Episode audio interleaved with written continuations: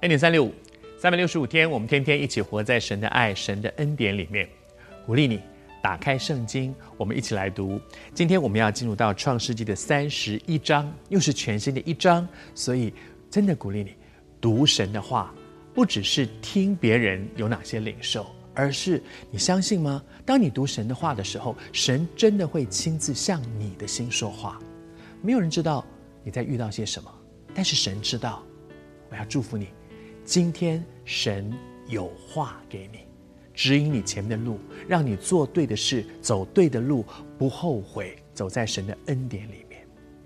到了三十一章，我们讲到说，雅各前一章讲他跟他的岳父两个人斗法，斗斗斗斗来，然后这个兵来将挡，水来土掩，你有你的招，我有我的方法子，但是。虽然结果看起来好像他真的非常的发达，他很发达，他得到了很多。圣经上讲说，他得到了羊群，得到了仆婢，得到了骆驼，得到了驴，得到了非常多的财产。但是，其实如果我们只看眼前的结果，好像哇，好棒哦，赢了。但是这些从人自己的聪明，甚至人的诡诈所抓到的东西，我求神让我们看见。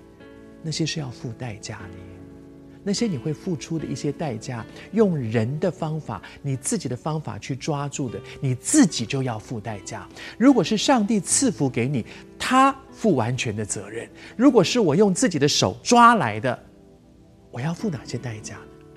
接下来你就看到雅各住在他的岳父，也就是他舅舅的家里面，他用方法得到了许多。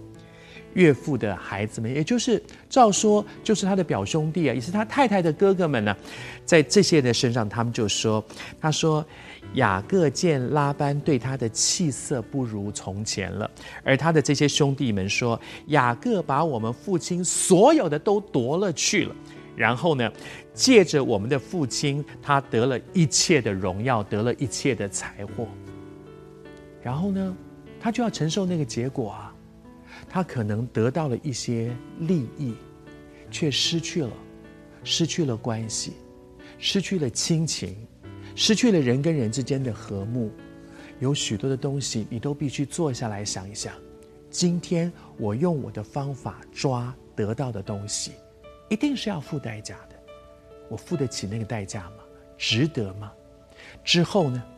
之后就拆伙，之后呢？之后他一路走下去，其实雅各一直都在抓，可是每一个抓都让他失去了非常多的东西，而那些东西里面最宝贵的一样叫做亲情。